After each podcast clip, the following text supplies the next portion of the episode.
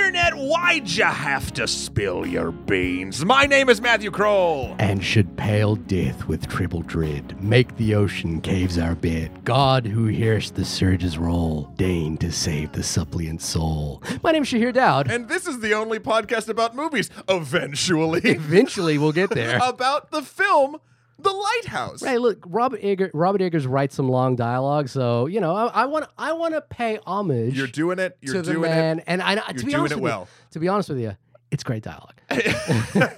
But we're not going to be chatting about this great dialogue all by our twosome. no, we're gonna be, uh, we're gonna turn this little soiree into a threesome. Yeah, because otherwise that's where madness lives. Yeah, yeah, I- yeah, exactly. If we did this on our own, uh, You descend into madness. Yeah. this- well, yeah. I mean, all our cisterns would be full of shit.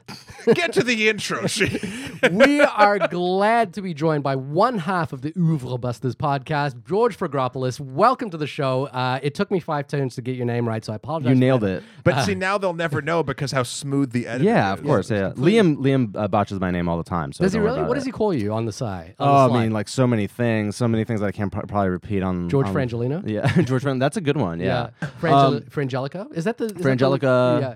Uh, fragile heart. Yeah, it calls me lots of lots I of like things. Fragile Heart. Fragile Heart sounds like uh, again we, before we started recording, we were talking a lot about Final Fantasy VII. We I feel like yeah. there could be a character called Fragile Heart in a Final Fantasy. Without question. yeah, Or you could be like uh, one of the most uh, empathetic characters in Fraggle Rock. Yeah, yeah, totally. Yeah, yeah. wow, Fraggle Rock, keeping it old school. George, you are an assistant professor of literature. Is that correct? Literature, yeah. Actually, associate professor now. Oh, okay. Yeah, You were an I associ- was recently promoted. So actually, tell me, like, explain that to me. I, I don't know Oh, the God, I the, the the hierarchy system. Are you tenured yet? Like, I you- thankfully I'm tenured. Yeah. yeah, which means I could say irresponsible things on this podcast and not get fired. perfect. Whoa, nice. Um, but we, we can't either. yeah, yeah, That's a prerequisite. those hierarchies are just completely and utterly mean- meaningless. I was, yeah, but I am a, technically an associate professor of English. yeah, Okay. at And- Queensborough Community College. But you did your uh, your PhD in In 20th and 21st century American poetry, which is kind of weird, right? Because like, well, why am I on all these movie podcasts? I should be on like on these poetry podcasts, but there are no poetry podcasts. I so- think you found you. I think you found a niche. Yeah, I think you got to get that moving. exactly. Patreon.com slash whatever you want to call your poetry podcast. I got to figure out a name for that. Yeah. yeah, but, but I mean, poetry is. I mean, cinema is visual poetry, right? I mean, is that kind of what we're talking about? Total. Well, it's yeah. I guess certain film directors, I guess, kind of more in that realm than others. Like mm. obviously Malick is often kind of taught or yeah, yeah, yeah, Poetic like, in a sense. Poetic in a sense. Although, which is ironic because the, the one thing that we have talked about the most is probably Mission Impossible Three. Oh, that's right. Yeah, yeah. you together, yeah. also poetry. I don't know why. Poetry we're in motion. Yeah. Yeah. Yeah. Um, no, but what what is your? Uh, I mean, your underlying interest is poetry, but like, I guess I'm curious. Have you ever seen that interest reflected in cinema in some way, other than Malick or even films about poets? Or Well, yeah. I mean, I guess the first thing that comes to mind is kind of uh, Cocteau's films, like the Orpheus yeah, films, yeah. which are obviously very much about poetry. poetry and yeah, Yeah. um, and also just about poets as well. So Yeah. you, I guess you don't really see poets represented that much on screen. There's there a- was that recent Adam Driver film, which I haven't seen. Oh yeah, the the one um, uh, Paterson, New York, right? Right, The Jim yeah. Jarmusch film. There's a wonderful South Korean film called Poetry um, Mm-hmm. by um, Lee Chang Dong, uh, which is about this uh, uh, this. A mother whose child may have committed a crime, but who takes up a poetry class, and she has to write these poems in order to like express how she's Yes. feeling. Okay, yeah. Uh, it's wonderful, but I but that's not the kind of poetry I guess you're sort of you know like that's the sort of more domestic poetry. I mean, American 20th century poetry. Who you who are you who are you thinking about? Oh my god! I mean, there's so many. Names. Well, Williams Carlos Williams is mm. like interesting to think about also because obviously he's a, like association with Paterson, New Jersey, and I haven't seen the Jarmusch film, but obviously like those are kind of the echoes that I think that film is clearly playing on. But I mean, there's like so many poets like I mean, Langston Hughes, um, like Gertrude Stein. Yeah.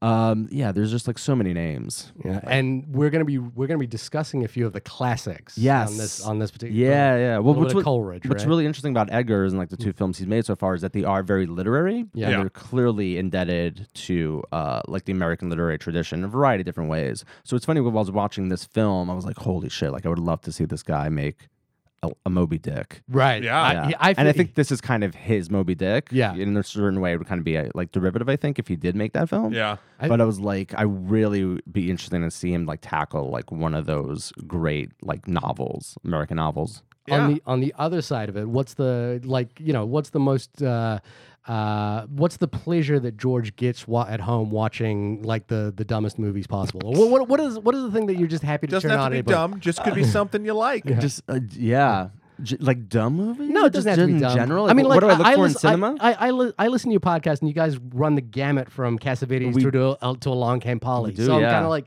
I'm curious, what do you take the most pleasure in?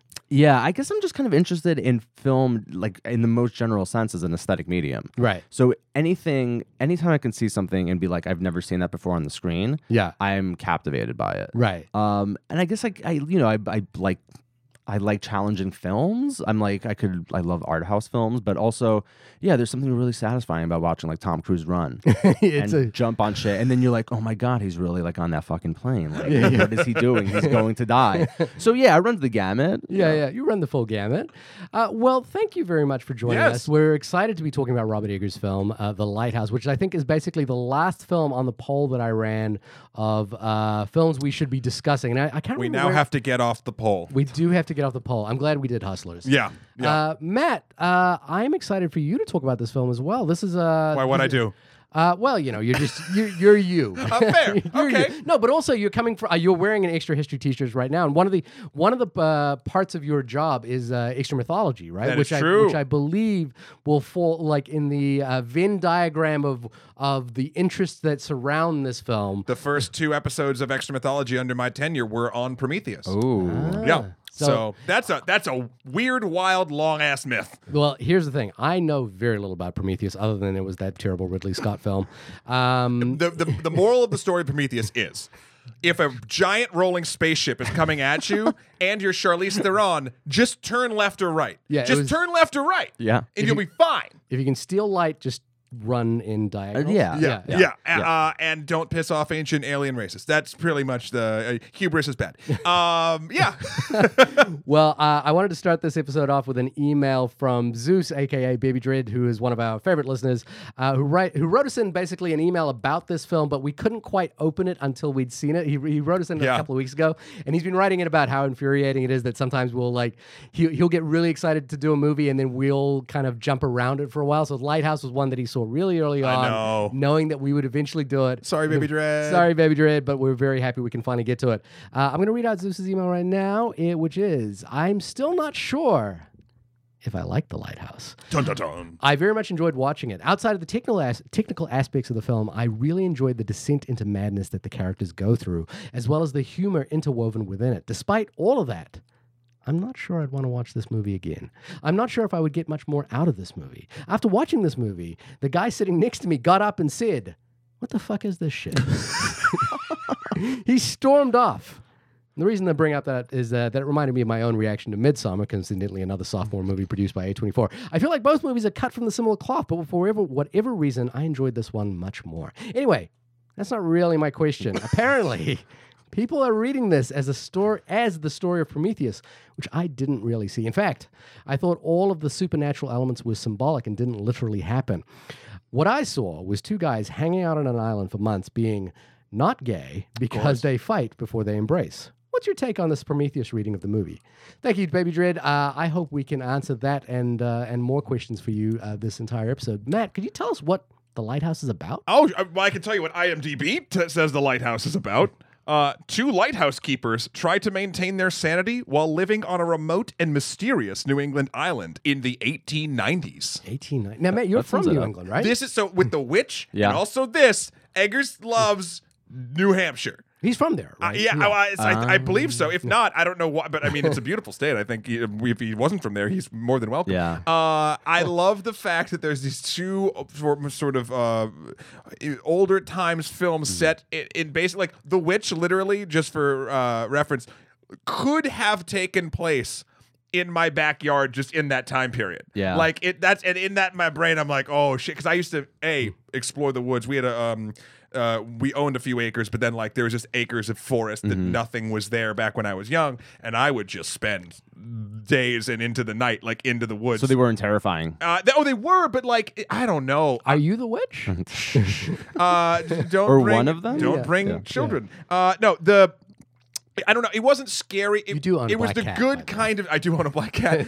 a lot of stuff's coming together. Uh, it, it was it more enjoyable than it was scary. And by the end of it, I felt like I knew the safe parts of the woods and mm-hmm. the not safe parts of the woods and you kind of like have that sort of not to get too I, I don't know if it's like hippy dippy or like whatever but like if you respect the forest and you're not an idiot you do pretty well out there if you know where you're going and you don't get lost. Yeah. Uh, but so what I- with the witch, I just I loved that too. And now, uh, now Jamie, my girlfriend, who's from Maine, obviously synonymous with lighthouses, uh, which we both Oh. saw the film together. It's all very New England stuff. It is, yeah, yeah. Uh, so I was I love that about these two films. As far as oh sorry oh uh, the I was gonna say just to talk to a little bit more to uh, to Baby Dread's question of the Prometheus reading. Um, there's definitely imagery taken from Prometheus, and we'll get to more specifics as we Totally. talk about it. And you can read one of the main tenets of the film as the same type of Promethean thing. I don't really believe, uh, and and Shahir, if there's a quote completely proving me wrong, let's shoot it down right now. If I say the wrong thing, if you have like nine uh, director quotes in front of you or whatever, uh, but I would say that it's it's more like borrowing cool shit from Prometheus and more imagery, and not necessarily like super tenets of it because yes the prometheus myth is uh, prometheus stealing fire and then being punished uh, by being chained to the rock but the stuff that happens in and around that in the myth there's so much that happens that like the meaning behind the myth if this movie was based on Prometheus and it was supposed to be like a, a thing for it, I would be highly disappointed in this film because it doesn't touch on any of the tenets that Prometheus is actually about. Yeah. It just has the imagery, which is cool. Like, there's nothing wrong with that. I just think that they like kind of borrowed a lot of stuff from a lot of different places and made their own thing. George, I mean, you teach. I mean, do you teach Greek mythology? I do any not teach, but I mean, I know uh, like a, a fair amount, Yeah. and it's interesting. I agree with Matt though too. The the film's use of mythology is more of like a picking and choosing of like cool aspects of it, and Yeah. kind of bringing those things together. I mean, while I was watching this, I was like really thinking about how interesting it is as like kind of like pastiche, right? Because again, he's really good at borrowing from a variety of different sources and kind of bringing them together and making them kind of work. So yeah, like the mythology doesn't like seamlessly overlap with what's happening with these two dudes. And the film is, I think, more so about obvi- obviously about like their relationship Yeah. and kind of the fact that at times it extrapolates itself onto this kind of like much larger like mythological question or Yeah. questioning. It works on some levels, and at other times it's like this is not like Yeah. what's happening. And when we talk about spoilers later, I'll explicitly say why that I feel like that's the case. Yeah. The same. I was going to say my my full answer to this question will have to come in Yeah, spoiler territory, totally. but this is my preamble. I, I mean, I guess my only thing there is, is I wonder. There's not many films that are direct translations of Greek myth. I mean, the only thing I can kind of think of off the top of my head is "Oh Brother, Where Art Thou," which is meant to be the Odyssey, Mm-hmm. right? Uh, but but even that takes you know. Uh, Well, Jason, yeah. Well, you have like Jason and the Argonauts. J- I mean, I mean, yeah, I mean, There's know, some classics. yeah, there's some. Cla- Is that the animated skeletons movie? I mean, Yeah, I mean, yeah, yeah. And then we they made they- they made her like a, a new one, right? A couple years ago. That Yeah. Jason pure Argonaut- did trash. they? Yeah, I think so. Yeah, or Clash of the Titans. Sorry, made It was Clash of the Titans, yeah, Yeah, yeah. that's what it was. yeah. thinking and about that well, uh, was it Wrath of? Was there a Wrath of the Titans? there Titans? was a Wrath of the Titans. Was that the sequel? Man. Yeah, there yeah, it was. Okay, I, uh, I see. Look, I'll be honest with you. I, you know, like I grew up in a you know reading the classics, but I but for some reason Greek the Greek tradition was not part of my uh, part of my homework. You know, I did I just didn't read a lot of Greek uh, mythology. Did you watch Hercules: The Legendary Journeys? Filmed not far from where. No, I actually, know. that's not that's not technically true. Uh, I Closer than where I lived. Here's the thing. Never watched that. Whoa! I never. All my memories of watching that now are totally ruined by what Kevin Sorbo has turned into. By the way, Sure, yeah. but but but, But at the time, but Kevin Sorbo was Hercules. He like was. it just he 100 percent was, and then there was obviously Xena, which is less. and there, Anthony Quinn was Zeus. Do you remember that? Yeah, Was he? yeah, yes, yeah. He was in that show for I think maybe only the pilot. no, Zeus showed up every once in Did a he? while. Yeah, I mean, well, that show did what all of those serialized shows did, and kind of flew off the rails and jumped nine sharks. Like by the time it got to season Mm-hmm. It four, got so ridiculous. It yeah, can't be. Yeah. Uh, and then Xena, and like I love Xena, but the um, yeah, uh, th- that's oh, oh, my intro to. Well, I Your intro to Greek mythology was It's actually was 'cause a Hercules- Zealand Gateway TV show. drug. Hercules is technically Roman. Heracles is the Greek name, if I'm uh, correct. But the yes, The that is- mythology, You're yeah. talking that to is- you. Both of you are talking to a blank slate here. so we can tell him anything. You can tell me Keep that in anything mind. Whatever Greek nonsense. mythology. Yeah. I mean, I basically I did a, a quick scan of a couple of wiki pages before I got here, and that's about my history of uh, of uh, Greek mythology. More than enough Yeah. research. no question. That's how I prep for classes, by the way. I'm like, oh, what do I have to teach? Like, uh, I should go to Wikipedia and like brush up. Uh, Jane Austen, Pride and Prejudice. Uh, yeah. we'll, we'll get there eventually. so I'm curious, uh, George. I think you know your uh, general first takes of this movie. You know, like you know, had, had you seen The Witch? I have seen The Witch. Yeah. Loved it. I've seen it twice. Um, I love this movie. Right. Yeah, I was totally, totally taken by it. I was gripped by it. I was taken by the claustrophobia. I was taken by the luscious, like black and white. It was like beautiful, horrifying, terrifying. I loved all the things I had to say, perhaps about like the American Gothic and the American Sublime, like the shots of like the landscapes were amazing. One of you also posted or made like a connection between this and Bergman. Uh, yes, I, I. I, Okay. I, as part of my research, well, I just happened to have a copy of Persona. and I Uh, was like, that I cracked Yes. open just thinking yeah, about yeah, this yeah. film. And it was like, oh my god, you're like you're totally right. This is kind of a version of Persona, which Yeah. we should definitely also talk about. But another myth also that came up, and we talked about this a little bit over email, was um, uh, Coleridge's "The Rime of the Ancient Mariner." Yeah. which we could also talk about at some point too. So, and that's kind of like what I was saying a little bit earlier too about how this film is kind of like pastiche, where Yeah. he's like really borrowing from a lot of different sources, I think one of the things we should kind and of for the best, For- in well, my opinion. Regard. I, I completely agree. I think you know, like you can, you know, I was thinking about Bergman. You were thinking about Samuel Taylor Coleridge. You know, and I think, and I, I think Matt, maybe you were thinking most about Prometheus at this point. But I'm curious if we can, if we as a as a conversation tonight can kind of figure out what the combination of those things do for for what this film is trying to say or what this film is trying to do because i mm-hmm. think for me ultimately while i thoroughly enjoyed my time at, at the movies um, th- there's sort of one m- my takeaway has to do primarily with like Robert Eggers, the auteur, and and thinking about like his body of work, which is only two films at this point and a short film. Um, but I think the the thing that I thought was tricky for me was that I found The Witch was kind of a perverse triumph at the end. You know, like like the the the final moments of The Witch are perversely triumphant Oh yeah, no, she rocks it. She wins. Yeah. She wins. And and it's kind of like the the perverseness of it is a wry sort of nod to uh, either a new world order or a criticism of the world order as we understand it. Uh, partic- you know not just puritanicalism but but also you know the the sense of where a woman's place is in the world. Um, but but the ending of this film without giving away spoilers to me was kind of a perverse failure and and and a, a sort of um, a sort of reflection of what a failure looks like. And without, to me, I couldn't quite.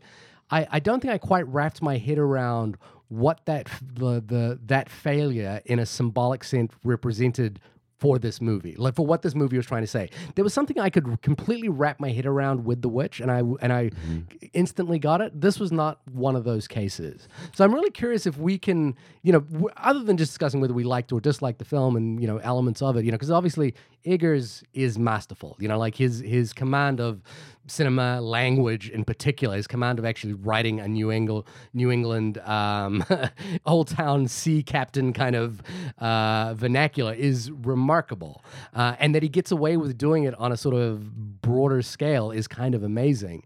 But but does this film kind of succeed on the sort of thematic level that I felt that The Witch did? I'm not exactly sure. Well, I was going to say, just sort of in my sort of first thoughts of this movie, I think I'm probably going to come down on a little bit less of an enjoyment factor than even the both of you. Uh, I liked it fine. Like I when I was in the theater, uh, I was engaged, and I I think the performances were brilliant. I loved the four x three and the way that they decided, like the type of black and white they decided to do. It's basically like real old timey style, like where it wasn't. You, we never saw any reds turned to black and white. They just used um, they all the did other. shoot this on film, so the double X uh, But, they, camera but, negative. but the way that they did it, yeah, like Yeah. The, to make the, the the blacks feel a certain way. An anachromatic, yeah, uh, anachromatic. filter on top of it because of the fil- the way the film kind Yeah. of photographs. uh, Um, it faces. was beautiful. It made you feel exactly how they wanted you to feel. Like, in you know, the the two characters are. Uh, I mean, I'm a sucker for Dafoe, but Pattinson. Uh, uh, is Patterson different? uh, different- yeah. Uh, you know, I just I think they both did a great job. But I did find myself when I was leaving it not having the experience that when I say Left the Witch or uh, my sort of de facto movie of sort of this, I won't say style, but like when something is trying to uh, maybe possibly paint an allegorical picture of something or whatever, I always go back to Mother, um, the lowercase m, then the, the exclamation point Yeah, yeah, Mother, yeah. The um, as my sort of gold bar. But I know that's a divisive film as well because you either love that movie or you fucking hate it, and I can't actually prove any one way or the other. I just happen to love it. Um, so so when I left this the- when I left the theater, I was just kind of done with it. Uh-huh. Like I didn't I and I I it was weird. I for this is the first film in a while where I wanted to actively like engage and think about it. And every time I did in a minute or so I'm just like I, eh. like I didn't I didn't Ah. have a hook. I didn't have a thing cuz I'm like I do feel like actually to to Baby Dread's point in his e- in his email by the way email us in onlymoviepodcast at gmail.com or tweet at us at onlymoviepod.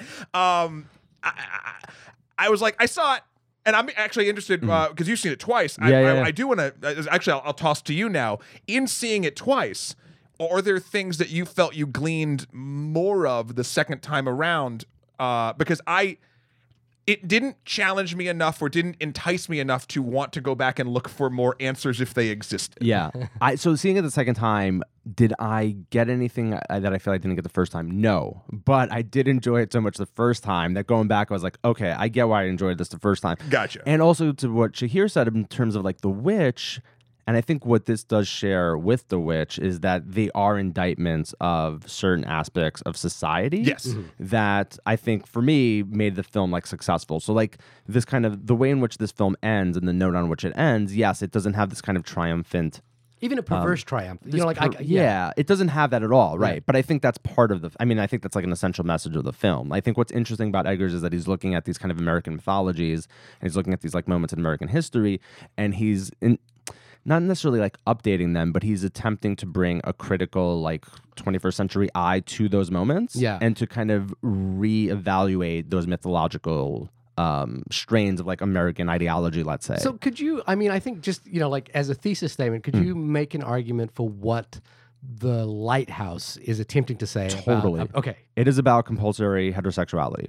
Compulsory heterosexuality. Yeah. So the Okay. fact that these two dudes can fuck one another That is- is that is- what dooms them. Yeah, that, that is actually a Ah. reading. That's a reading that I got out of the film right away. Was Totally, like, yeah. This is Brokeback Mountain with with a, a, a complete lack of uh, uh, Sex. No, well, w- with a complete. Uh, lifting of the repression, you know, Yeah, like that. yeah, That's the problem that these two men have. I was like, if these two dudes just And fucked, and that's why I mentioned Moby Dick too, Yeah. which is Yeah. like just saturated with homoeroticism, and that's why I was like, oh, but he already kind of like this is his Moby Dick if you think about it through like the lens of like homoeroticism. I totally agree with it, but then I have the also question of this: Is it? uh, You know, this is getting re- weirdly complex in a sort of like spectrum of sexuality, but like, does the sexual desire come from the fact in, or is it is within the in the um in the the meaning that you've just sort of described? Uh, is it supposed to be representational of two men that feel in life that they couldn't be with a man?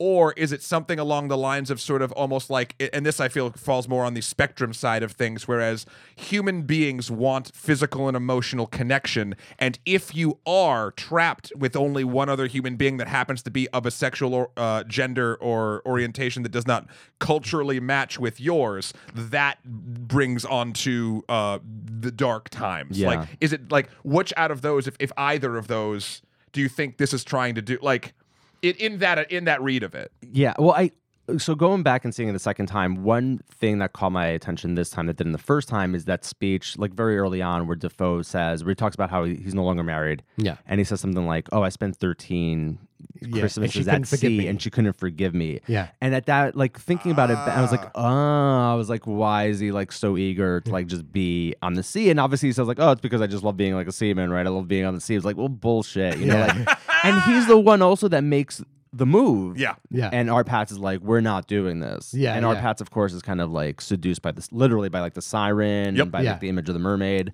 I, I mean, is there a history of the mermaid? You know, because the mermaid mythology obviously has to do with men alone at sea, kind of conjuring an image that is more sexually palatable. Sirens what- and mermaids are different though. Yeah. Well, you know, the, Yeah. the well, but yeah, the there's like a, forbidden. there's overlap though, Yeah, right? But this, I would say that this is a distinct siren. well, there's a mermaid. Yes, We see a mermaid but She looks like a mermaid, but it's but doing it's more siren It's doing siren esque thing again. It Well, goes she back to to the. him? I mean, Yeah. she, yeah, she's Yeah. calling Oh, to him. yeah, She totally. screeches. She does a lot. Like there's there's um.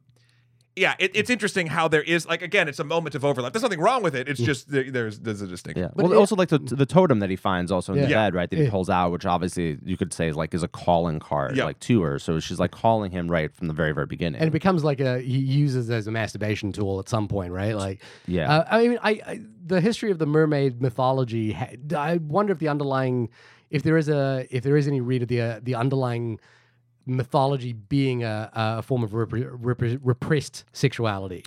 I think it's a I think it's a repressive, especially the siren sort of uh, mythology. Depending on how you want to look at it, it's basically.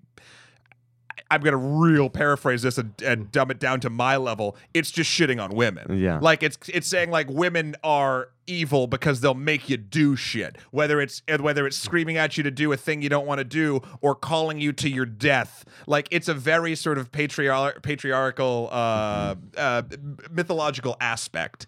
Uh, here. I don't know if I don't think that's exactly what they're doing with it, but I'll say uh, on on the whole, all of these sort of like Uh, female sexually attractive creature things Yeah, that yeah. cause men trouble, like it's like oh men can't help them. It's there's a lot to unpack.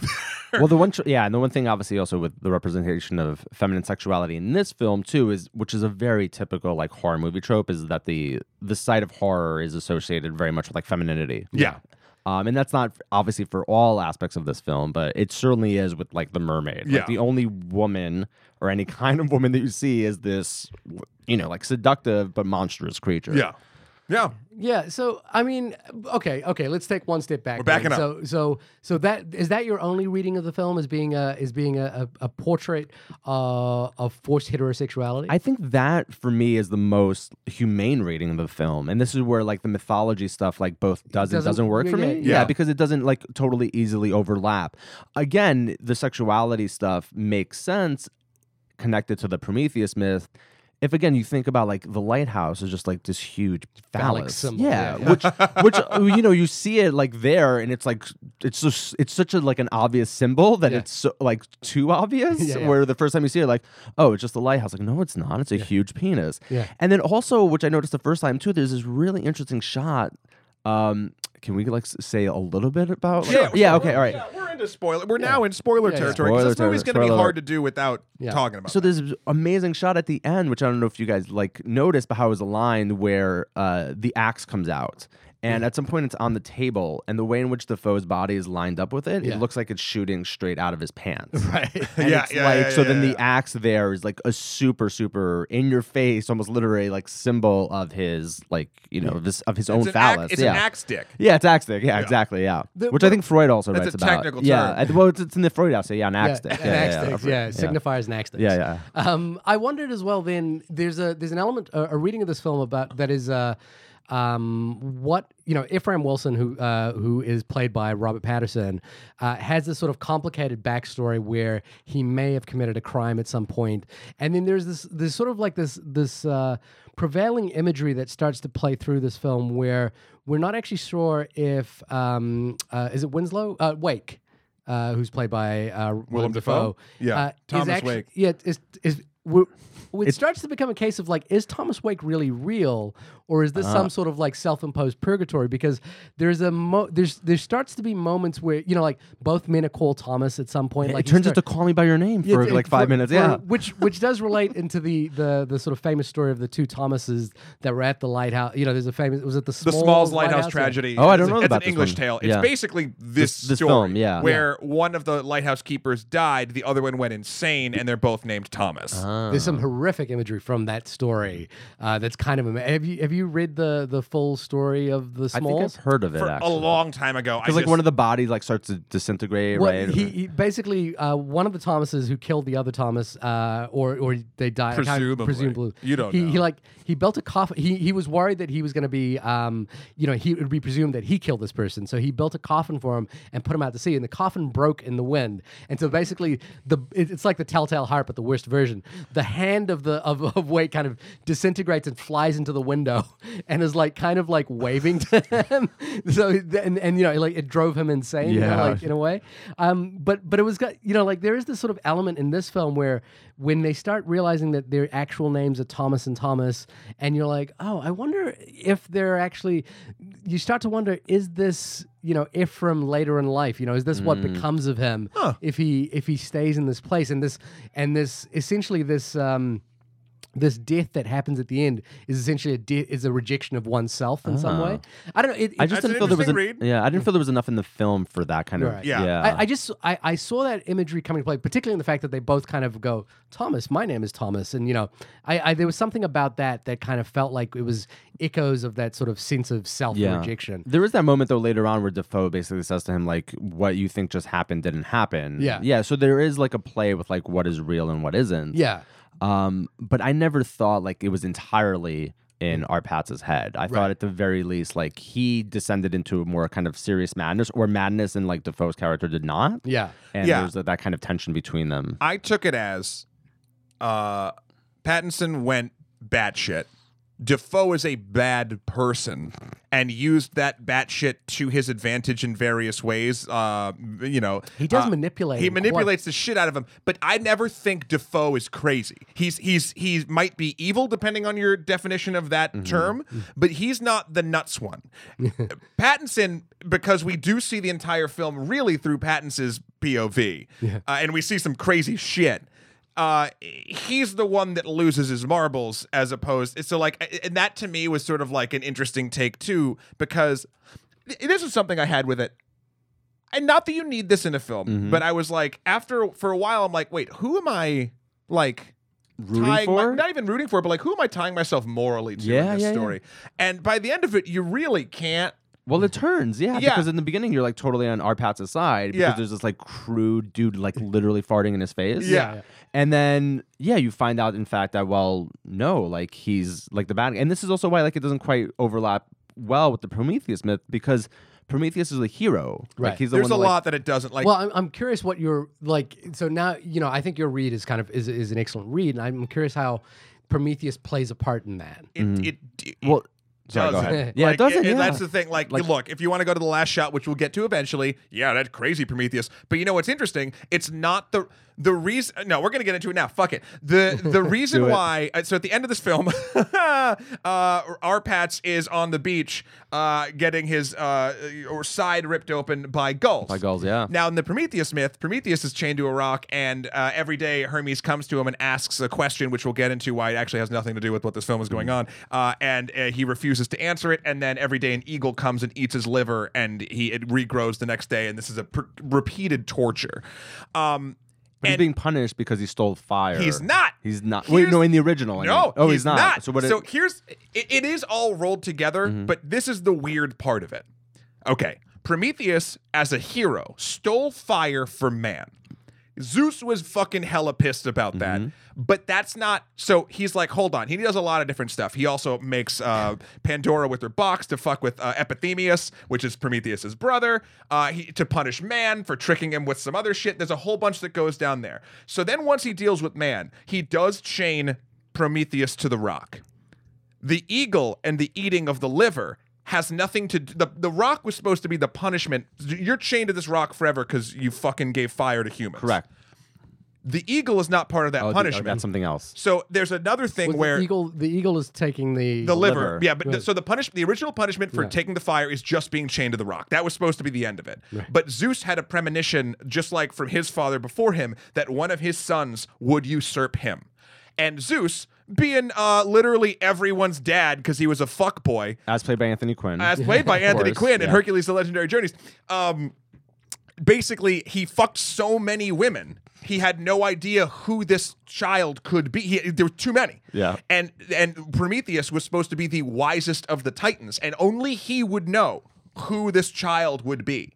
And so that's why he sent Hermes every day to say what who who is the mother of this child so that Zeus is not ah. threatened. And Prometheus was like, he chained me to this fucking rock. Fuck you. Yeah. And that's how that went until various things, either Chiron or Heracles came to rescue him and trade people's lives for other things. But like the the the birds and the liver eating, that aspect of it has nothing to do with stealing fire. Mm-hmm. And so that does kind of fall apart for me when we deal with this film. Now, granted, I I don't and write in only movie podcast at gmail.com. Th- those are the the as when researched the episodes that we've done for extra mythology. Please check them out. They're on YouTube. Two parter. First two episodes I did. I'm not terribly proud of the narration, but the story's really good, especially the, the the beginning of it, which is like the beginning of the ferment and all and all that stuff. But uh mytho- myths are fluid and there could be other readings but if you if you look at the text as i sort of did that that's the call and therefore back to the lighthouse it's an amazing imagery especially because Yeah, the seabird shit Yeah. and like things do start going downhill willem dafoe's character's like ah bad luck to kill a seabird Yeah. and Yeah. then fucking R-Patz goes ape shit on a seabird Totally murks a seabird. uh, yeah. he murks that seabird so hard and uh, Which is so like such a powerful scene too when it happens because it comes. It's totally unexpected. Yeah. I- And that, bir- by the way, that bird should definitely be fucking nominated. Yeah, Nominated. one-eyed bird, yeah. So good, so Uh, good. Only on screen for like five minutes, but oh my god, just Completely- owns. It was a trained bird too. yeah, yeah, complete o- trained bird. owns every single scene. but but the yeah and then to have those birds like i, I liked that i liked that circle in in lighthouse the movie but it does not tie in well for me with the promethean myth and therefore i think it is literally just imagery because even like if R-Patz was supposed to be the promethean character in this he's not taking the light the fire the lighthouse for anything other than his curiosity correct. uh, and there's lots of Greek myths about gods and demigods just doing shit for shits and giggles and getting burned for it. Like that's not what Prometheus is. I I think I think you know like we can argue that that the use of the Prometheus myth is is purely uh, uh, aesthetic Yes. in this in this case, but but also it doesn't necessarily need to be No, no, no. literally one for one. A hundred percent it can does be not. interpretive and and and you know just in the same way you can use a painting as a reference for an image, But uh, if uh, we're for a film, if we're asking about the meaning of the film, I would go much more with the with the read of like the re- Hmm. repressed uh, sexuality in in these sort of specific situations as more of a thematic. This is what the film is saying, as opposed to this is a uh, allegory for the Promethean myth, which I think is sort of like uh, at least for the for the some of the stuff I've read online is sort of like that's the quick answer people have given for the meaning behind this movie because the imagery is so evocative. I just don't think it's. I don't think that's the point of the film. I think it's a cool thing they borrowed a bunch from. yeah, no, I totally agree. I want to read uh, from Film Crit Hulk, uh, who's a favorite critic of ours. Uh, Good hope. um, who writes about this film uh, in an essay that he put on his uh, Patreon site. By the way, you should support his Patreon. The light and the article is called "The Lighthouse Art Films and the Feeling of Servitude." Um, and the this is the the paragraph I want to bring. Uh, the lighthouse repositions the Prometheus myth as into a portrait of class. Take the titular object. Symbolically speaking, lighthouses have long beacons of hope, protectors from danger, and ports in a storm. But from the onset, this film uses that as a false promise. It is the goal that is locked away from Winslow's eyes. He has no access to the light, only a half-hearted promise that one day he could, uh, one day he could have access, which is actually a blatant lie. It is the essential lie of the brutal class dynamic, the belief that someone can earn billions without stepping on necks of others using backbreaking labor to make it possible. When he finally learns the truth, Winslow kills Wake, takes his keys, and finally goes to the top of the lighthouse. Does he get to get enjoy the perks of the workless life? Nope. He stares directly into the blinding light and is nearly consumed by it, as if the gods are telling us the fire is not meant for him. Perhaps it is not meant for men of his class. Perhaps not for a man who has made mistakes, and perhaps a man, not for a man who has sought it so desperately. Um, I, I just want to end with uh, film quits, uh, film crit Hulk's uh, assessment of the film, which is that it makes him squirm, it makes him laugh and process symbols, and the most of all, meditate on the same feelings of loneliness, dread, and servitude that creep up in his life. Um, I think that that interesting because the one thing that we've all kind of danced around is like w- it's not just the lighthouse itself as this phallic symbol; it's the light within it that has meaning and Yeah. symbolic meaning because it, it it also kind of the the the light takes on this sort of almost Lovecraftian kind of uh, tone to it, where it seems to be emanating some kind of force. And this is actually one part of the film that didn't quite work for me because I, I one of the things that I thought was kind of um, underlying The Witch, for example, was the sense of dread that there is something out there. And there's something out there has a tangible quality to it that will, thre- you know, literally takes a baby. Yeah, no um, one was imagining shit in The Witch. Yeah. Whereas in in the lighthouse, I was kind of like struggling with what the tangible threat was to these two men. You know, like the, the threat seemed to be entirely internal. Isolation. yeah, in a way that that didn't have like a a driving force for the narrative. And I and and I'm sort of you know like I- like I said I watched Persona and I you know the Persona is not a film that kind of has a, a driving threat underlying it, but uh, but it's a film I can kind of wrap myself within. And this is not one I kind of felt myself kind of entirely wrapped within. I, I don't know what what So do you think that has to do with the performances because they weren't like psychologically captivating, or there wasn't a certain kind of sense of realism? No, to me, it actually has to do with the the actual screenplay itself, which is that what is the under like like if there is a ticking clock to this film, it is the four weeks when Winslow, you know, when uh, Ephraim is going to be able to leave the island, and then but that seems to dissipate fairly quickly, and then you know, dis- and the movie kind of moves on from it fairly quickly as well, and it gets into a more you know like esoteric question there, which is that how long have we actually been on this island, and how do we perceive time, you know, like uh, when we're in isolation like this, but but I was I think I, I that was sort of this critique I had, well, the criticism I had of this film is that I I didn't feel like a compelling narrative that was pulling me through. I didn't even feel that the lighthouse, like the the quest to gain access to the to the light, was particularly dramatically wrought. You know what I mean? Like it Yeah, didn't. no, it- yeah. it- uh, And and I wondered kind of how you guys felt about that. Well, again, I th- I felt like it was again most successful, and this is why like the mythology stuff for me, in terms of like the lighthouse itself, what the light represents, was the least interesting part, like, Right. because I was just so captivated of watching these two dudes like do their thing on the screen and then Yeah. slowly descend into madness, Yeah. and also like all the psychosexual stuff that was both like very much on the surface and also repressed. Yeah. And that was what just really captivated me. I was like, it's just like for per- persona, right? It's just like literally just like two people. It's like you're watching theater. Yeah. It's like just two people, one on one. You're watching this kind of drama unfold, and that's what like totally worked for me. So that's why like all like the mythology stuff is like, who, like who really cares about it? Like I don't Yeah. care about it.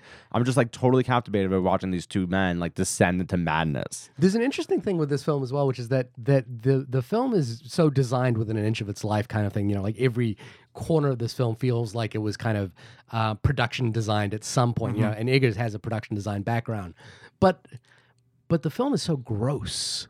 You know, like like it's so gross to watch. Like it, like the scatological humor Well, of it, yeah, the well, farting, the pissing, the, the you know, like William Dafoe doesn't feel very cuddly. He does not. No, totally. Yeah. You like know? you look at that beard and you look at his face and like, oh my god, this man must smell. Yeah. Like really, really badly. You know, no, uh, completely. And then at some point, you're right. Like watching it again, I was like, oh my god, I forgot how much he farts. Yeah. Like he spends like like is, I'm like am I watching like a Farrelly Brothers like film? Like Yeah. we just farting in this guy's face. I'm like, what, like It's what's going Something on? we're, we are forgetting too, and we'll sort of touch on now, is there are legitimately funny points in There this are. weird, twisted, dark fucking movie. Oh, and the farts are definitely part of it, but there's just certain like visual gags or like something that like happens like especially before he does kill the bird like the way the bird kind of fucks with him yeah, is no, funny. totally. Yeah, with the window, he taps on the window Yeah. and he flies away. Yeah. Uh, or like when he won't move in, in the doorway and you're like, all right, like, yeah. On, on Reddit, there's this like there's this thread that uh, there's a subreddit that I absolutely love called "Perfectly Cut Screams." Do you guys ever? It's basically they'll show a scene right up until the point someone's about to scream, and you'll just hear the first like couple of frames of the scream, and yeah. it's like perfectly, you know, perfectly cut screams. And this film has one of the best perfectly cut screams I think I've seen in a long time, which is when uh, uh, Ephraim has to take the two cups filled Oh, with yeah. with uh, Shit, piss and shit, yeah. piss and shit, and he's walking like Which- tenuously through like the the the snow uh, through the storm, and then he tosses them. They fly back in his face, and he just goes ah cut. and I was like, that is a perfect. Why didn't he just dump it so I much know. sooner? I, get for the gag and I get for the movie. It And just, the you know, gag is so good. Yeah. Yeah, yeah, yeah. He's also a screaming masturbator at some point as well. He is a Like, I- screaming masturbator. Yeah, Yeah, that's right. We go with the uh, little totem. with a little Right, totem. yeah. And it's like his screaming masturbating was like, I was like, is this erotic or is this like painful? I'm not sure if I should cry or be happy for him. Yeah, no, it was painful. Yeah. It looked like misery. Yeah, I I mean, it doesn't seem like the greatest conditions. yeah, yeah. Um, I so so as far as the film looking dirty, um, uh, the cinematographer uh, Jarin uh, Blanchek. Blanchek, I can't, I can't pronounce his last name. The end of it is complicated, but he did say in an interview uh, how he he strived uh, to make the actors look as bad as possible. Like Yeah. he said it to their face. Like he, this is the plan. Like Yeah. we're going to shoot this in in lighting and and uh, camera situations where you look horrible. uh, and and I mean, obviously pays off for the thing that they're doing. I just found it. I love that that's like a choice. um, yeah, I I. All of this sort of said, Mm. the takes that you've both sort of brought in, uh, actually in Film Crit Hulk as well. yeah, not me. Film Uh, they are f- the the. I don't think it twists the Promethean myth to be about class. I just think this could be a thing that is about class. Like again, I do have to go back to that. Nothing about this is Prometheus to me, other than a few images that they they they sort of picked out of it. Um, but I'm way more interested in those reads of this film than any other one. Though still, when writing my notes about this today, other than like I could talk about the performances being beautiful and I could talk about the the cinematography, oh and God, the sound design and the whoa, Oh, yeah, whoa. yeah, yeah. holy fuck, that was great. I mean, to your point about like uh, forced heterosexuality, this film has like an oppressive quality to it. You know, Yeah. like in the It's ocean. super claustrophobic. Yeah. Uh, with all that said, Hmm. I I had not thought about it really again until I sat down to write my notes today. Okay. Like it did not it did not get enough hooks in me. And it's one of those movies that I was I did watch the trailer. Mhm. Uh, and I was so excited for it because I was like, "Oh man, this is going to be something." Again, going back to like something like Mother or The Witch or something, where I'm like, "I'm going to think about this, and I'm going to like find nine different ways we can read it," and like I'm so excited to sort of pick it apart and da da da da. and it didn't it didn't do it for me. And i i know mileage may vary. I've heard nothing really most reviews have been incredibly positive and like it's on people's best film of the year top 3 etc um it just for me i don't know i don't know. It didn't it didn't it didn't have a enough small hooks to get me like to sort of keep reeling it in zoe has a lot of opinions i don't know if you can hear her but zoe is She's being a as huge vocal. fan. She's like, Yeah. how d- she loves R-Patz Yeah. since Twilight. Yeah, since Twilight, since it makes sense.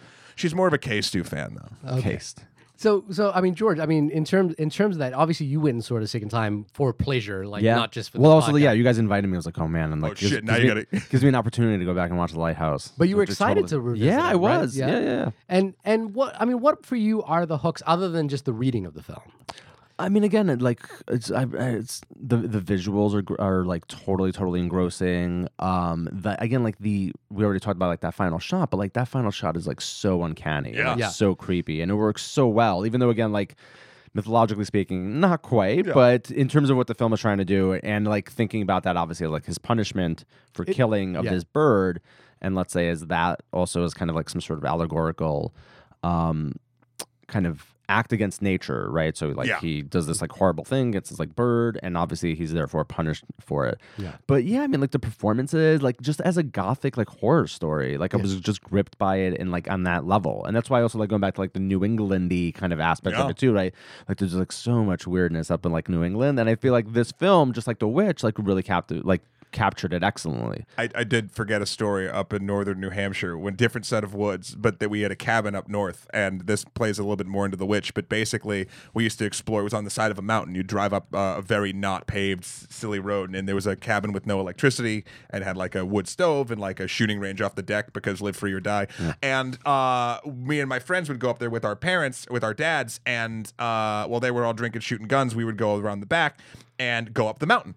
And I shit you not, there was pagan some sort of ritual sites of certain things because there were literally Blair Witch esque totems and things and pyres Ooh. of stuff in fields and rocks and stones and circles. And when we found that, we're like, at first we're like, cool, yeah, and they we're like, oh wait, we probably shouldn't fuck with this. Uh, so I have seen stuff like the witch esque things or, or the feeling of these sort of gothic horror things in person. Both of these films do elicit the same feeling. There's no question of that sort of like. This is what both films do, and I think actually, uh, Lighthouse might be a little more successful in this one regard only. Both of you give, both of them give the feeling of I shouldn't be here. right, yeah. Uh, but Lighthouse doesn't let you. I mean, both don't really let you leave, but like, yeah, maybe a family could run in the other direction or away, even though that's not really plausible. This is literally a rock on the ocean. Right. Like you are fucked. You are here. This is this is this is it.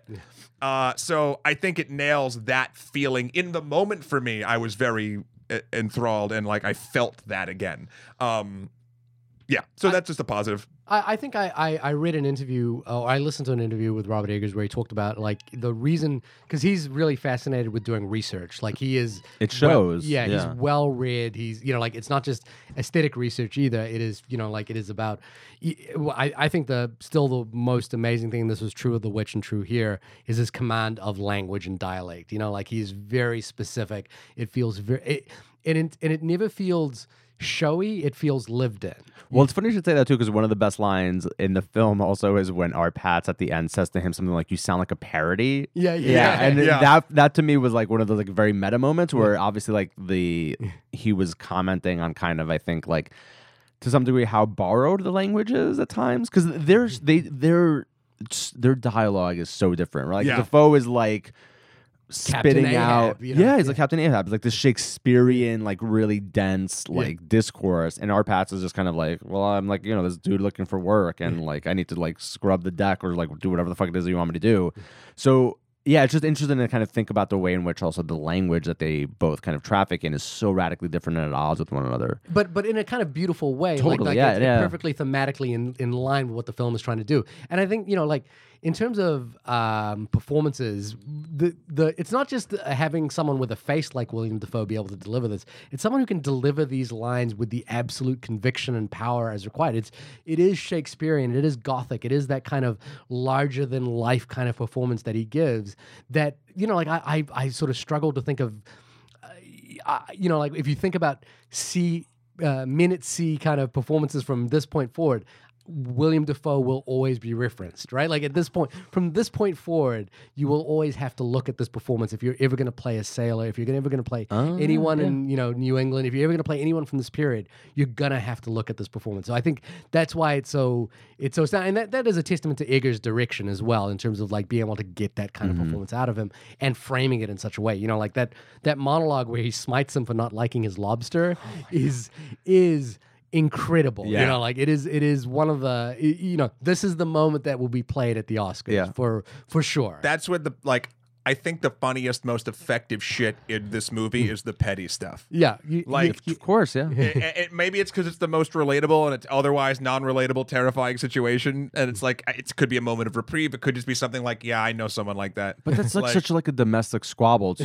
It's Yeah. like, what do you mean you don't like my cooking? You've never said anything about you not liking my cooking before. How dare you? yeah, Yeah. yeah, and, yeah. and then it's like, oh, oh, okay, fine, I like your lobster. I like your lobster, yeah. uh, which I, you know, I think I think is just wonderful. Um, I think the the uh, the other side of it was the is the fact that that Eggers is interested in in trying to bring the New England myth to the screen. You know, like he, he what he said is like if you go to Europe. Um, or if you go, uh, you know, like if you go to Dutch country or whatever, you you people wear their mythology, you know, like you kind of see it. But he was one thing, and I, I'm not from New England, but he was saying the sort of the the the the sort of iconography of New England mythology doesn't get worn out, you know, worn on its sleeve a lot. So he he's kind of the the reason he's interested in kind of doing all this research is that he loves like just digging up and finding out like how people lived back Well, it's pure, puritanical AF, right? Like you're not like it's not like New England culture and the sort of the myths sort of behind it, especially in the hard times that these films are set in, hmm. was like definitely wasn't like Greek culture where they're like, this is all of the things. Like everyone's just like, we're just gonna stay in our fucking lane and try to goddamn survive. And goddamn it, there's witches. Yeah. Like like it's it's it's and you can feel I, I was talking to Jamie about this uh, the other day.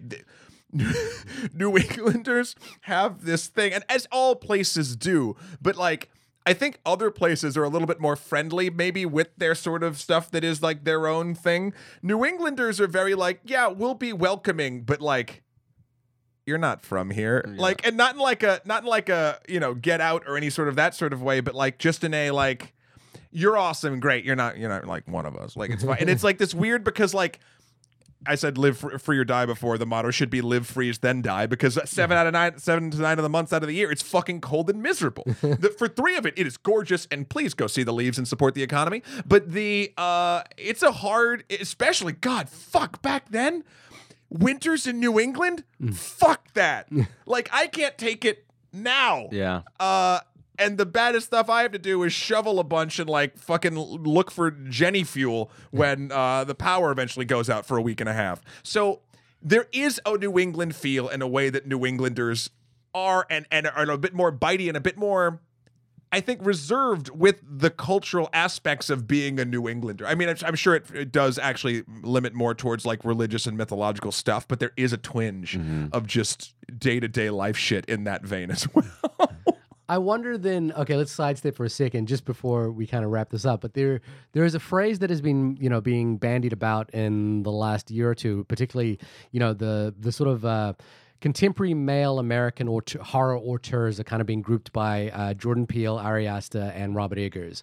Um, and the the term that has been bandied about in terms of their work is uh, one that has been derided, you know, significantly, but is elevated horror.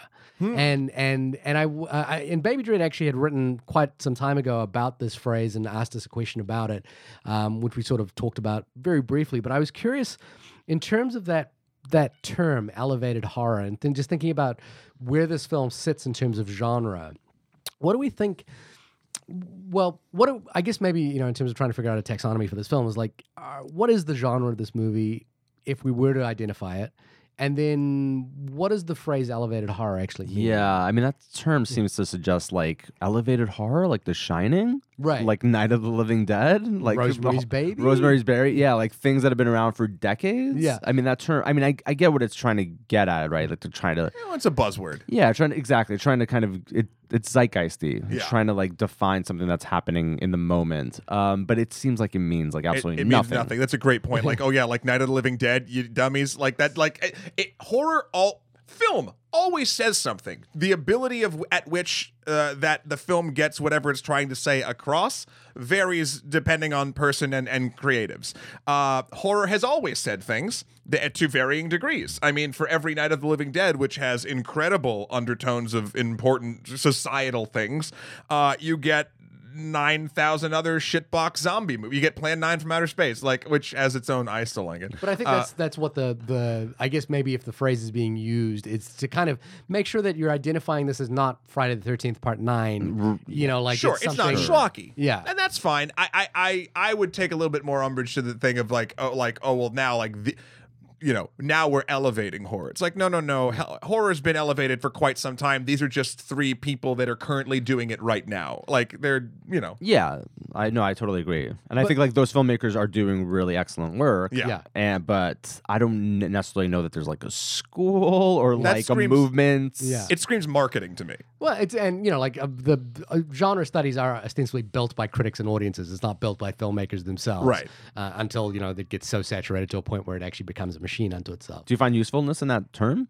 in elevated horror Yeah. i think i do I, I think i you know like in terms of like being able to categorize it in a way that that makes it distinct from something like um the conjuring for example even though i i, I think there's there's there's value in the conjuring i think this is just suggesting that there is uh, uh, a slight and, and in some ways it can actually be a negative term for the actual film itself which is that you may not get the sort of immediate visceral sense of what horror can do for you when you're watching Matt's s- losing it. yeah, when you're watching something like this. You must be this smart to ride. yeah, yeah, you must be the Uh, smart to ride. uh, well, then there's movies that I think literally land in the middle point of this, such as Ready or Not. right. Like, if if if that's- elevated, you know, but if elevated horror was a thing, and I don't, I, I, again, it's but it's too buzzwordy for me. Uh, and say I don't know, The Conjuring even is the other end of the spectrum, which I think there's far further down if we're doing the spectrum than The Conjuring. Yeah. Ready or Not's this perfect like middle ground where like, look, there's definitely undertones of things that Ready or Not is, is saying, um, but not as readily as something like, say, The Lighthouse or The Witch or, you know, stuff like that.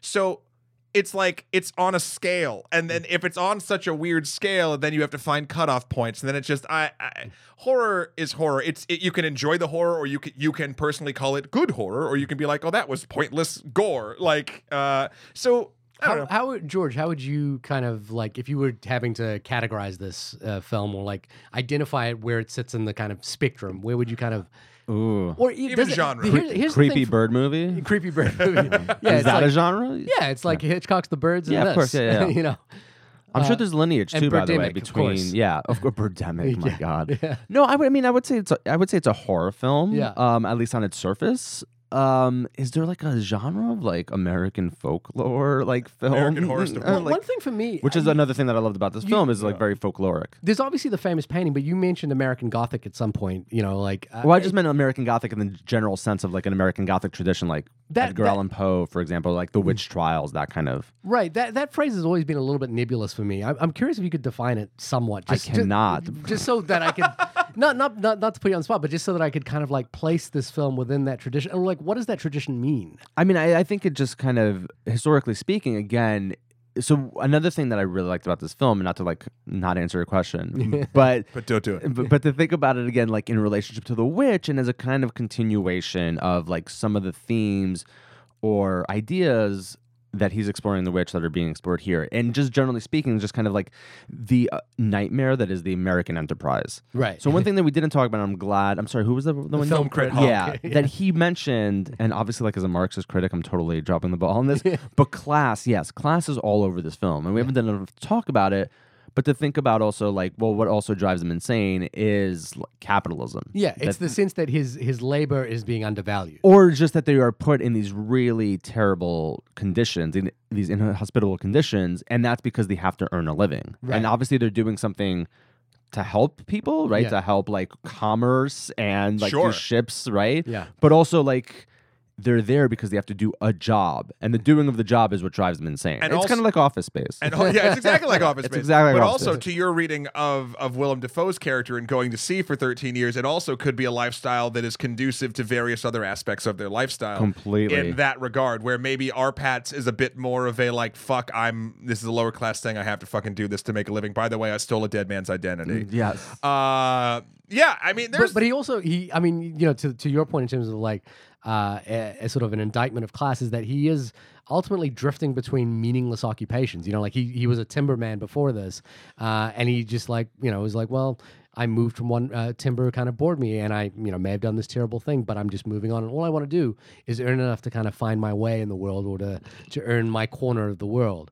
Um, but yeah, it it it strikes me as well that the you know like going back to the sort of American Gothic thing that yeah like is fundamentally the sort of class structure part of that as opposed to like maybe uh, you know other forms of Gothic which have a supernatural quality to them. Uh, I mean, American Gothic is uh, well, definitely there can be supernatural aspects to American Gothic. I mean, weirdly, The Witch is kind of that too.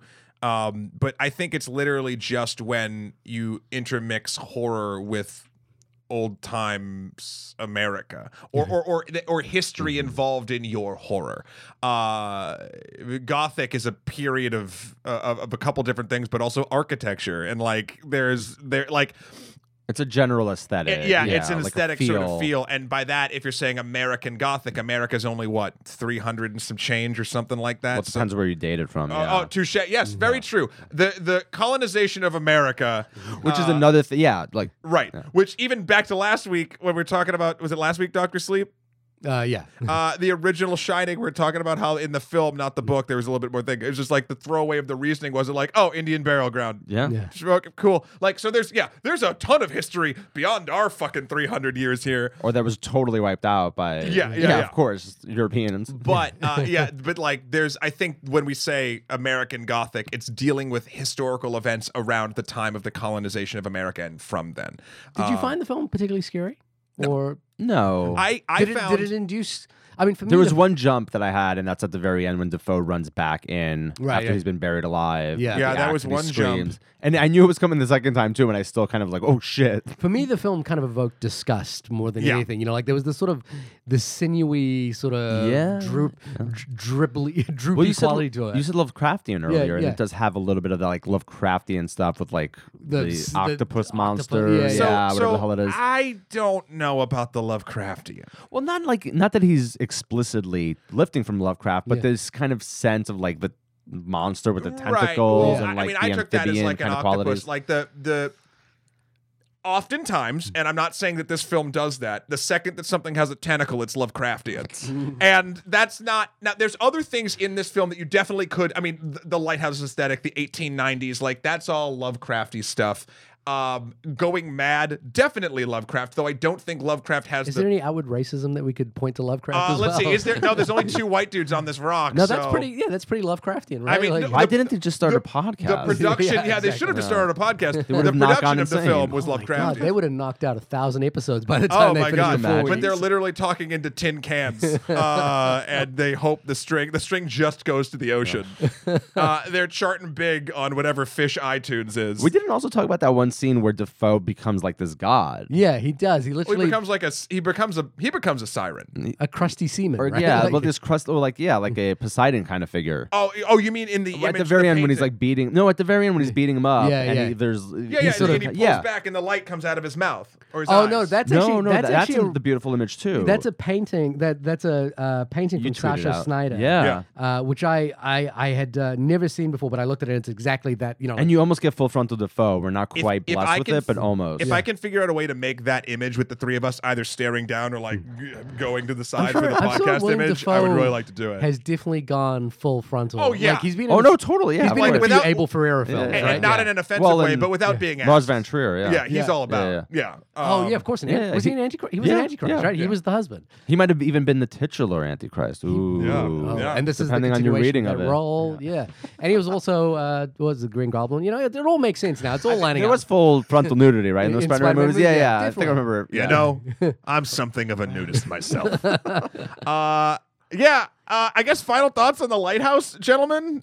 I mean, I would say go see it. I love yeah, it. I I would say go see it too, despite It's it did an not. experience. Yeah, It's yeah. There's certainly a quality to seeing this movie in a theater where it is so well designed. It is such an oppressive feeling film that it's quite an experience to actually like engage with.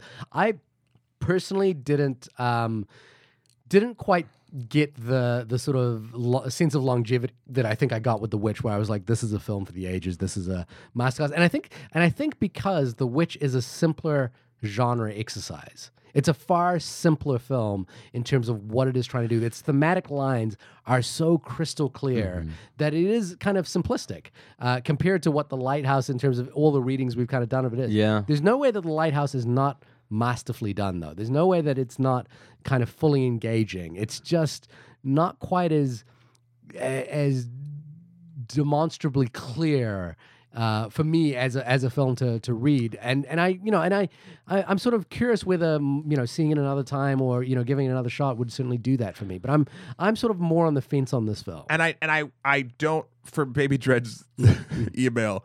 I 100% would put that dude on blast who walked out or whatever, stormed out and said, What the fuck is this film? Was it an Armond White? Did he say it was it- Armond yeah, White? yeah. It was definitely Armond White. However, however, It's like I'm gonna go see the new tra- the, that another Transformers movie again. or yeah. something, whatever. Oh man, some Transformers. Transform with the four in the middle of I Transformers. almost said a new Transformers movie. uh, although apparently Bumblebee is good. Um, that would be the one Armond the one film Armond White. He's doesn't like, like. Yeah, no, I no. don't like it. um, but uh, basically, while I would uh, besmirch that gentleman's name um, across all of the sea gods, old and new, I think uh, I would not also uh, be mad at anybody who did once the movie was over. Like I think both, actually, Jamie and I both did. Were like, I mean, okay, uh, I, I, I, I think it's it, it's a diff it's it's a worthwhile experience to see if you will enjoy it and if you enjoy it you're gonna fucking dig it uh, and if you don't enjoy it i think there's still a lot you can pull from and uh, it's definitely a worthwhile experience uh, in a movie theater uh, still had fuckers on their phones god damn it uh, but that's a different conversation anyway That is an entirely different Uh, conversation. we have now completed the four films that we said, we, which was Parasite, Jojo Rabbit, The Lighthouse, and what was the fourth? we- Sleep. And Doctor Sleep. Yeah. So we have we have completed our trifecta, uh, our quadfecta. This has been the only podcast about the film Lighthouse. Of course, I had to bring it back to Final Fantasy, George.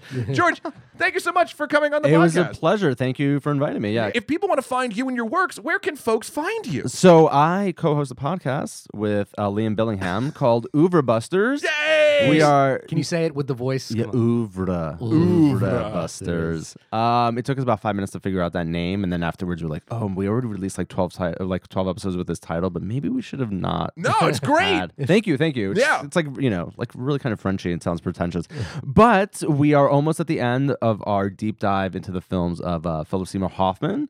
Uh, we just released an episode on The Master, which is pretty great. if Yeah, I, don't I dug the mind. Yeah, thank you, thank you. Yeah, if I uh, don't mind me saying. And yeah, you can find us there. So What's check your, us out. Uh, so if the if And I'm the- on Twitter too at George Fragopoulos. There we go. Yeah. And if if uh, the the Philip Seymour Hoffman season is kind of coming to an end, what's your What's next? predictions for? We've been follow-up? talking. I don't want to make any announcements Yeah. now on the air because then we're gonna have Give to us like give us like some clues that we could tease, maybe. Ooh, um, a superhero franchise. Oh, really? I would like to Yeah. request to be a guest on one episode. well, you, I mean, there's definitely going to be opportunities. So, um, we're going to do, an, uh, of course, again, another deep dive into something, and Nice. most likely be a superhero franchise. nice. Oh, and- I gotta know. Yeah, we're looking forward to it. Excellent. Well, listen, uh, Bustin does make you feel good. So I 100%, uh, not like that, No like comment. Ghostbusters, you Ghost- sick fucks. I was on. Shahir- I was on the podcast. You- yeah, Yeah, yeah. yeah. Shahir was, and he was amazing. Yeah, it made you On feel good. Synecdoche, New York. Synecdoche, New York. Yeah. Yes. Schenectady? Synecdoche. Schenectady's a place. Yeah. Synecdoche is just the state of the Synecdoche, yeah, mind. is the- yeah. Okay. Uh, Shahir, when you're not in Schenectady, there, where can folks find you? You you can find me uh, reverberating through the echoes of time through a play, which is what that film is about, uh, on my website and on and on uh, George's uh, podcast. Uh, but uh, find me at uh, my website www.shahirdaud.com. That's s h a h i r d a u d. Matt, when you are not stealing the light for the people, where can people find you? Oh, you can find me chained to that motherfucking rock over at M-A-T-T-H-E-W-K-R-O-L.com for my life and works. Also, Skeletor, the number four, P or Easy on Instagram or Emperor MSK on Twitter. Yes, I did equate myself to the most selfless act of a type deity creature, and I'm I'm not sorry for it. uh, also, please check out the good works over we're doing over at Extra Credits. We just are about to start our Policing London series on Extra History, which is all about the formation of the London police force, and it starts with some seedy shit. Uh, also, check out Extra Mythology, of course, the Prometheus episodes. But right now, we're actually doing uh, Heracles, the the twelve labors of Heracles. Nice. Uh, uh, but we're doing it in the vein of a D and D campaign. And it's pretty fucking fun. So please go check that out. Uh, yeah, next week we're gonna be back. Uh, hey Shahir, I just have one question for you. Oh, don't do it. Don't do it. Don't do it. Don't do, Do it. you want to build a snowman? Come on, let's play outside. I don't know the words. let it go. Let it go. We're Can- gonna go back to Frozen Smo. yeah, Frozen 2 next week with uh, uh, hopefully a special guest. Yeah. Oh yes, a teeny uh, tiny special. A guest. teeny tiny special guest. All right. Uh, and we're not gonna sing that. Yeah, we are. We'll talk to you then. See ya. Bye. Bye. Bye. So baby, be a simple, be a simple man. Oh, won't you do this for me, if you can.